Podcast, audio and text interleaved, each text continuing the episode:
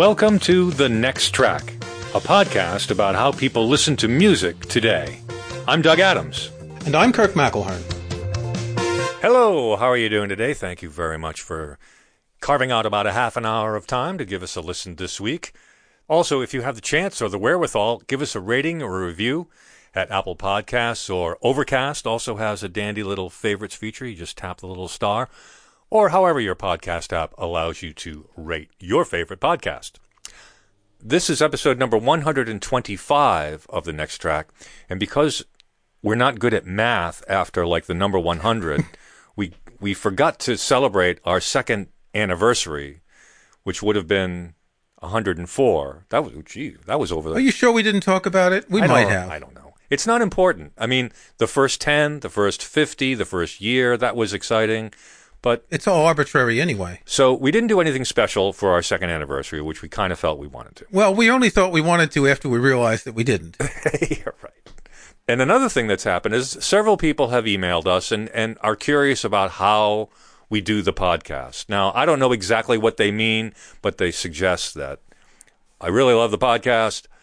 It would be fun to hear about how you guys make the podcast. So consider this episode a bonus track that goes along with the deluxe editions episode that we had last week. So we're going to talk about how we make the podcast. Right. We're not going to talk about what we normally talk about. We're going to just talk about how we do this. And I'm sure everybody has a basic idea that we're just sitting in front of a couple of microphones and talking to each other and we record it and bang, zoom, it's done. And if you're a podcast listener, you know that's a little more involved than that. Well, you just said that we're not going to talk about what we usually talk about, but we usually talk about audio. So what we're going to talk about is recording audio.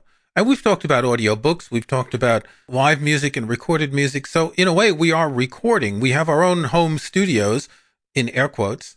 So yes, I, I think a lot of people think that just to record a podcast, you just stick a microphone on your desk and talk into it. And then somehow magically it gets assembled into a podcast. Although that is one way of doing a podcast is just recording a conversation and then putting it out there. People do do that And a lot of people do that, but we have higher standards than that. and more time. And and we also have skills. We have Doug.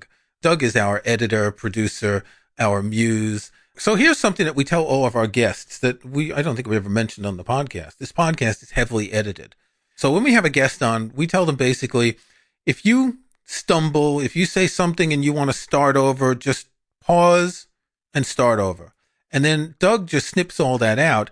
And what we hear at the end, it sounds like our guests are the most intelligent people in the world, which they are. It sounds like Doug and I are the most intelligent people in the world, at least in our ability to speak fluently and not stumble over things. It's because sometimes in a podcast, we'll have to repeat certain sentences three times. More me than Doug, because he has radio experience. Another secret is that because I do the editing, and this is a big secret that we're revealing here, some of the time we'll be talking and I will just go back and re edit, re record what I said. I'll just go back and say something completely different. Kirk wouldn't even know. Now, it's difficult to do that because I can't, I don't think it's fair to say something without Kirk being able to hear it and react to it. So generally what happens is I just re-record some some things that I think were sloppy or or whatever, or to reduce what I've said uh, in order to fit the time. We we try to hit a half an hour every week, and I can't really go back to Kirk and say, "Do you want to re-record this?" I mean, he's not he hasn't got his head in the podcast anymore once we've recorded it. But since I'm sitting in the middle of it for an hour or two a week, it's easier for me just to shorten things up and, and restate what I've said to make things shorter. That's so, or make them longer sometimes. There was also an episode not long ago where you forgot to record yourself, but we had the Skype recording. So what you did is you listened to what you said on Skype and you said more or less the same things into your microphone to put them into the episode. which is hard to do. Um, I mean, well, it's not hard to do for me, but it's hard to try to sound like you're, you know, hearing something for the first time, reacting to it off the cuff or arbitrarily or, uh, you know, in an ad libbed way. It's very difficult to do that. But in radio, you learn to do that. That's just something that you, you, you learn what your personality is and you can just put your personality in, into any sentence. It's pretty, you know, it's, it's, it's good skill to have. Well, I think there's a musical technique involved there. I know that for some of our other podcasts, we'll mention the other podcasts we work on later. For some of the other podcasts where I'm recording a an intro to a sponsor, an ad read, or something like that, you play back what I've said just before that. So I can pick up on the tone and the melody and the frequency that I've been using to speak. And, and in that way, if you're familiar enough with the way you speak and you hear yourself on recordings all the time, and boy, my voice sounds weird when I hear myself on recordings, but at least that way you get the same frequency and it's not that hard to make it sound like, like there's some continuity. I think we've talked about that before where, where I refer to it as singing because you are actually hitting a pitch. I mean, you may be speaking in, you know, your voice rises and lowers in, in, in microtones, but it's, you could still uh, you know, pick up on it. I mean, there's a way of bringing it down just a little bit, and then you can bring it back up again a little bit here. But it depends on what your excitement level is, what your what your lethargic level is, um, how much caffeine you've had. Yep, all of those things. So there are a lot of factors. But yeah, matching things up is is it is is a good trick if you can do it. Yes. So caffeine is important. Before every episode, Doug makes coffee. He's a coffee drinker. He's drinking right now from his mug. I make tea. I'm a tea snob. I currently have a nice cup of Japanese sencha. My tea choices depend on my mood of the day. This is my second one since we started discussing what we were going to record this episode. Because before we start an episode, there can be a fairly long conversation. It's usually at least 10 or 15 minutes before we get into the groove. And some of it is like, I don't know. Doug was telling me about his pots and pans and his good kitchen equipment, and we were talking about that. And sometimes we'll talk about music or or or the latest Mac or iPhone or whatever it is. But there is that sort of introductory session, which I find gets us in the mood. This kind of podcasting foreplay. Yeah. Oh, that's you know that's a good way of putting it. It is it is podcasting foreplay. It gets our brains into the Kirk and Doug gear. It's like sketching we just, you know, what's going on in your life right now? Well, I noticed this, I noticed that. And then we'll find a, a, a, unifying topic that we can, we can talk about. Sometimes just by accident. I mean, we do plan things out ahead of time, days or weeks ahead of time. We plan most of our episodes. All of our guests obviously are planned in advance and most of our topics are planned in advance, but sometimes we come up, hold on. I just had to turn because the, the mailman is just coming. So here, here's something that happens almost every time. It's either the mailman or the Amazon delivery guy who comes while we're recording, and we often have to pause so I can answer the door. It's it's sort of become a running joke uh, amongst uh, not only us but um, the people that we do other podcasts with.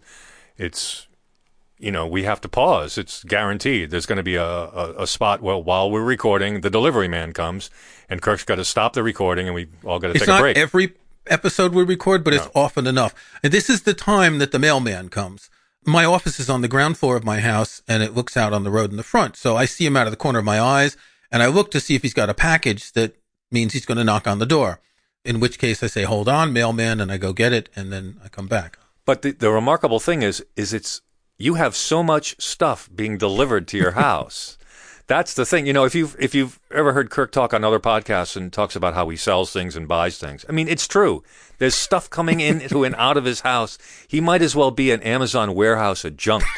it's just there's just so much stuff coming, and it's it's. I wish I had that many deliveries coming to my house. I I miss the UPS thump on the porch. I just don't I don't get that anymore. Oh, they don't thump here. They always knock or ring the oh, doorbell. Oh, but nice. you, you have to remember, I live outside a small town of about 20,000 people. So we don't have a lot of options. I mean, we don't have any proper department stores. Parking in the town is horrific. So why would I spend an hour driving into town trying to find a place to park to buy a USB cable when I can just three clicks on the computer and it's here tomorrow? Because remember, Amazon Prime delivery over here is, is next day, not two days like in the States. So it's very practical like that. And that's how I get my tea. As I said, I'm a tea snob and I get, you know, tea regularly, books. We don't have an independent bookstore. Anyway, we're, we're drifting from the topic. Let's talk about equipment because that's really important that makes a good podcast sound good. As I said, you can just plunk a microphone on your desk in front of you. And a lot of people use the Blue Yeti, which is a, a good microphone. But the problem with that for me is it's too low and it's too far away. And when you use a microphone like that, you get room noise. Room noise is the echo, the fact that you're talking into the microphone and there's an echo coming a few milliseconds later from the different areas. And that creates that sort of echoey sound that you get in a microphone. We're both using studio quality microphones, which are, I don't know, mine's about six inches from my mouth. Yours is a little bit further. Fortunately, when we got started in this, Doug helped me set up my equipment to be almost as good as his. Now, Doug has a, a proper recording studio. He's even got a shroud next to his desk there that he can put over his head, and that blocks out the reverb behind him. This isn't just a microphone connected to a computer. Doug's setup is a little bit complicated, so much so that he can't even tell me what goes into what because he, he managed to figure it out once and, and you just don't touch anything. Well, the last thing you want to be doing is, is during a critical recording is monkeying with your equipment. So, you know, you spend an inordinate amount of time to set it up. It's dangerous to change anything. Yeah, it's exactly. So you just set it up once and leave it. So I use a Rode microphone. It's connected to a an arm on my desk that I can move so the microphone is right in front of my mouth. It's plugged into what's called a microphone processor and this has a bunch of dials that are sort of alchemy and Doug explained how to get them to sound the best. One of the most important dials is the compression and that brings down the room noise. So even though my room is a bit echoey, you don't really hear it too much on the podcast. Then that goes into a USB audio interface, which then goes into my iMac. Doug has an additional couple of additional things, but it's basically the same principle. You want to act on the microphone signal. You want to get rid of the high treble and the low bass because you're not going to hear them in a podcast. You want to get rid of that room noise to make it sound like NPR, which is what we try to sound like. And that way you have the cleanest possible signal in the highest quality that we both record with Audio Hijack, which is an app from Rogue Amoeba. I think pretty much every podcaster records with Audio Hijack. There are some other possibilities. Well, when, on Windows devices, they probably use something else. You think people record podcasts on Windows devices? There must be a way to do it. Uh, on the Mac, Audio Hijack is really the essential tool. By the way, if you really want to know how to use Audio Hijack, you could get my book, Take Control of Audio Hijack, which tells you everything you can do with Audio Hijack. Well, that's one of the reasons that we use Audio Hijack is you wrote the book on Audio Hijack, but it is absolutely a splendid audio recording program. And even if you don't record things all the time, it's definitely worth having if you do anything with audio. Well, the, the main use for a lot of people is recording things off the internet. So concerts that are streamed on the internet, you can record the concerts. I use it for that regularly. Worth pointing out that we spent 20 minutes before this episode sorting out an issue with Audio Hijack, which is actually an issue caused by the new version of Skype. I'm unable to adjust the volume that's coming from Skype. So Doug or whoever else I'm talking to. And I needed to be able to reduce that volume to mix it correctly so I can hear myself at the right volume because I'm listening to my voice through my headphones as Doug is, but also hear whoever's on Skype at the same volume. So we had to futz around with Audio Hijack and I found a new way of recording, which actually is quite practical. All of this is because the new Skype, which trust me is horrible, has changed things and doesn't allow me to make that change, doesn't allow me to alter the incoming volume level. It's unfortunate about Skype. I mean, it's a wonderful device when it works. Um, and it really strikes me as odd that there aren't other uh, standalone recorders that can do that. I mean, I know there's a lot of web things you can go on, a lot of websites that have, you know, like there's like GoToMeeting, and we know some podcasters who use I can't, I don't even know the names of them, but they the the website does all the recording for you. You pick up the recordings, but uh, we just like having hands-on control, so that's why we continue to use Skype and we continue to use Audio Hijack. Well, one of the reasons we use Skype is I, I know a lot of people don't do this, but we use video when we're doing these podcasts. We don't record it, but we like to be able to see each other, and and it seems to me you lose a certain amount of nonverbal communication. This is Doug and I both studied linguistics. You lose a lot of nonverbal communication cues when you're not seeing someone. And that's why sometimes you'll hear podcasts, the guest or the host or whoever, you hear a, bit of dead air because they're waiting for their moment to jump in. So I'm seeing Doug as he's nodding. He's got his arms crossed in front of him there. He's nodding. And I'll know that if he wants to say something, he'll kind of raise his eyebrows a bit and, and his head will go up and he'll be ready. In, in extreme cases, we raise our hands, which means basically at the end of your thought, defer to me. Well, and the other advantage is we're not live. So we can just stop. Because the podcast is edited. We can stop at any time and our guests can stop at any time. Right. And that's another thing. Sometimes the guests are surprised that we're using the video, but I think they appreciate it because you do get that interaction that's more interesting. It's definitely helped uh, uh, develop a rapport quicker, I think, than if we were just talking to them. For We, we have had situations where before we ask them to turn the video on, the conversation is a bit awkward be in the in the pre-show discussion. So once the video gets on and they see that we're relatively harmless and you know we're just regular fellows, uh, it, it usually works out a little bit better in uh, in, in interviewing someone. That's another thing too. The um, we're we're two people interviewing one person, and we try not to make it seem like an interrogation. It's got to be like an interview. So a lot of times we'll have a guest, and there won't be a lot of both of us talking. It's it's it's just just to lay off of the of the guest, so they don't have to uh, feel like they're being inundated, like like a Beatles press conference or something. well, it's also that sometimes we have guests who are talking about things you don't really know about, like anything about the Grateful Dead is not something you're going to know about. So it's it, it kind of makes sense that I'm going to talk more. Not that I want to necessarily talk more, but it's true that one of us is going to know more about a topic than the other person. Yeah. And actually, it's kind of fun because then I can I can take the the side of like a, a casual listener because a lot of the things that you do know more about, I'm still interested in. I mean, we've had I am not a big Grateful Dead fan, but that doesn't mean that I'm not interested in in their mythology and their you know the, their performances and innovations and things like that. Uh, I mean, I find all that stuff fascinating anyway, as as as I hope our non-dead listeners do. Or our alive listeners do. Well, a, a good example is our recent interview with Kyle Gann talking about John Cage's 433 you, didn't know a lot about it, but you did some research and, and you were fascinated to learn some of the things like about Muzak, which prompted us to do a whole episode about Muzak and background music. That is going to be our topic for next week's show. Uh, in some ways, a, a topic can be a jumping off point for the future. In some ways, it can be a way of, and sometimes you have really interesting questions when it's things you don't know about because you know a lot about music anyway. So your curiosity can come through. Yeah, I, I enjoy the guests we have on. There hasn't been a single one who I has I have thought wasn't completely fascinating. No, that's true. We've been we've been quite lucky. We found interesting people to talk about interesting things, and in most cases, if someone's written a book, they're interested to talk about it. And and in some cases, the Kyle Gann interview it was a book he wrote eight years ago. We've had other people. Most recently, Roie Avin about prog rock is a brand new book of his.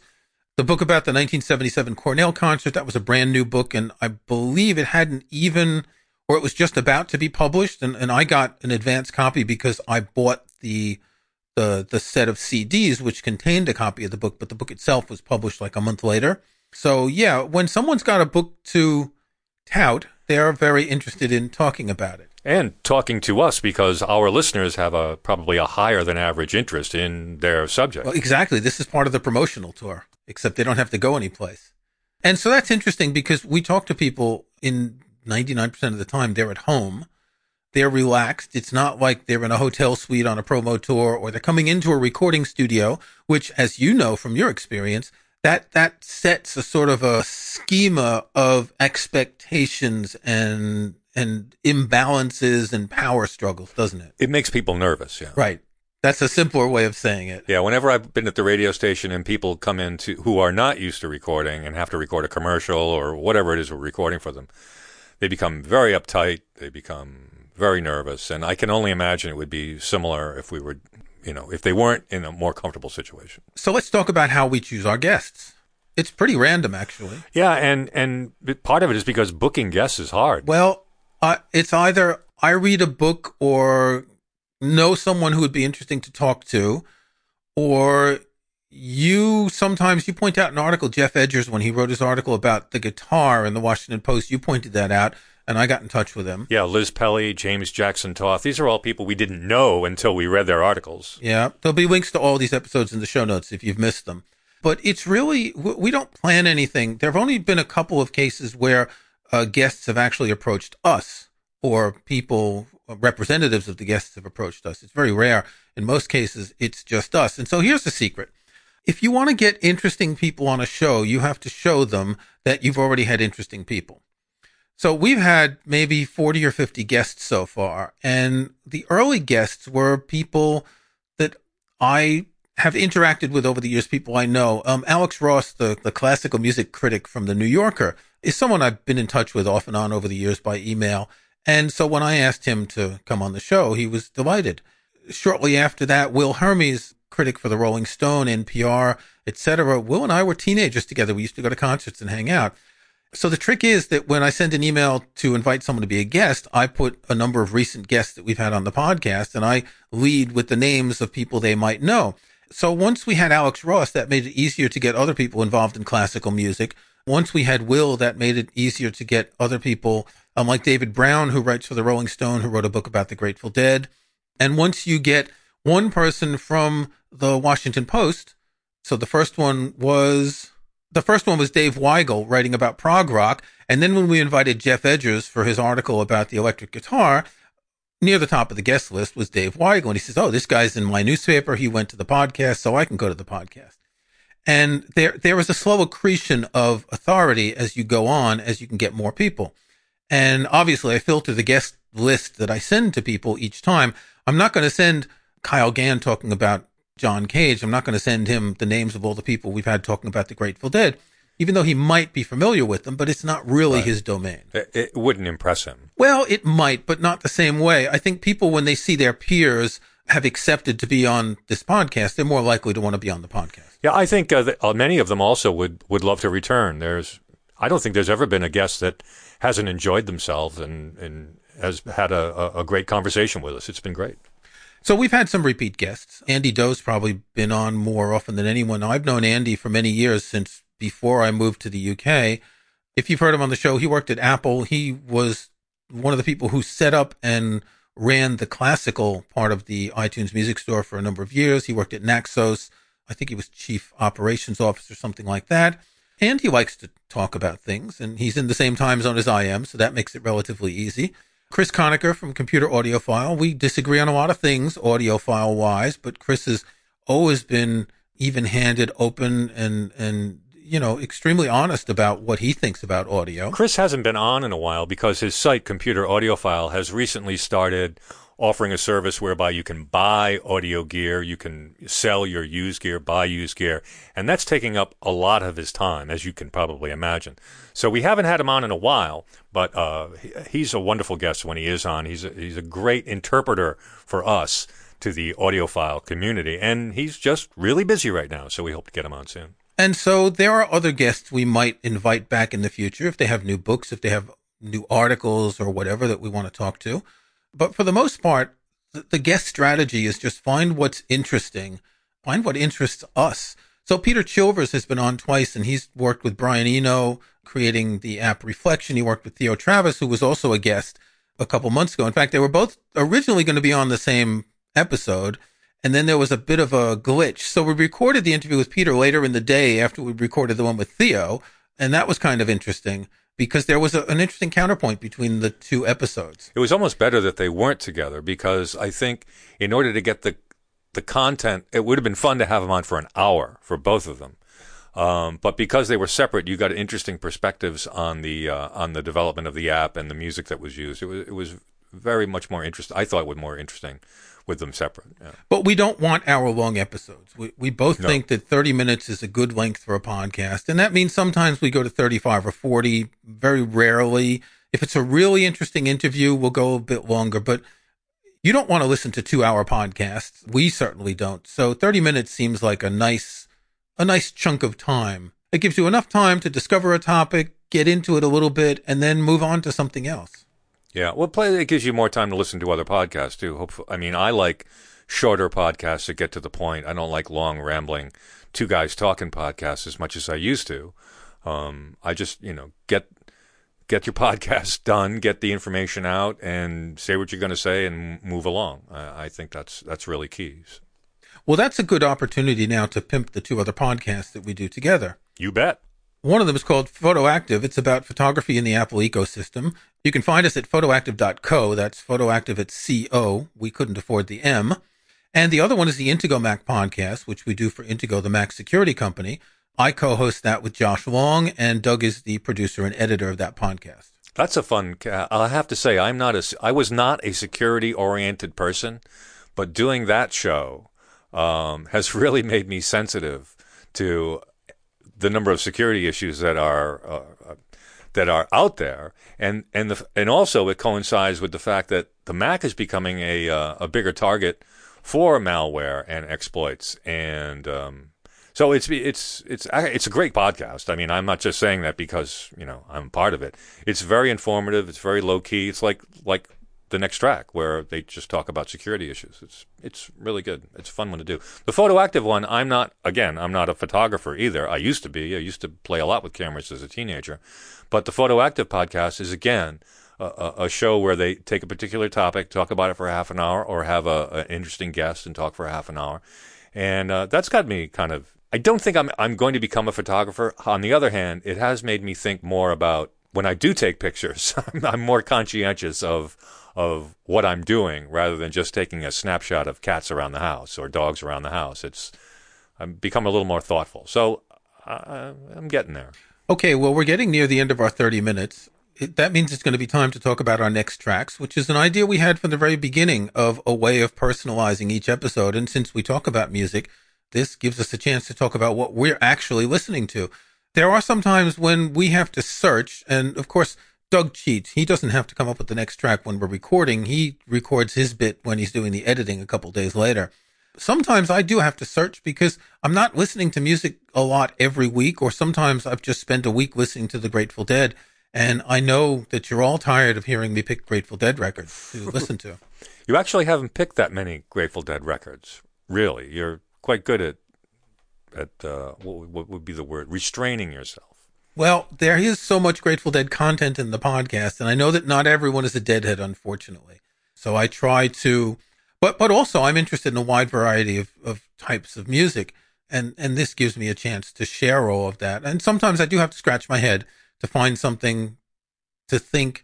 Well, I didn't listen to anything next week. What am I going to listen to now if I just want to listen to something? And if you have a large music library, or if you have access to 45 million tracks at a couple of mouse clicks, then this is a question that you face quite often is what am I going to listen to next?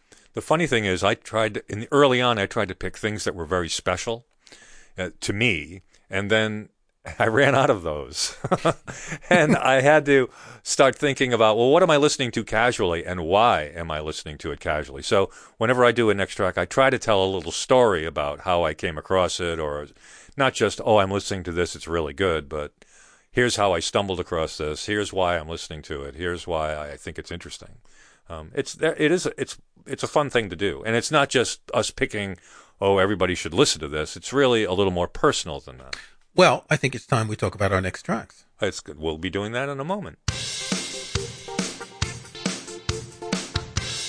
Oh, and by the way, not that this is a big deal, but the music that we use on the podcast, I made that in GarageBand. It's not the greatest thing I ever made in GarageBand, but it serves its purpose for us. It is now time for us to talk about our next tracks. Kirk, what have you picked for this week? Today, I have been listening to a new release by the Durutti Column. Now, I know I've mentioned the Durutti Column several times, but they are really, he is really one of the artists that I have appreciated the most over a long period of time. I think I first heard the Durutti Column in 79, not long after the first record came out.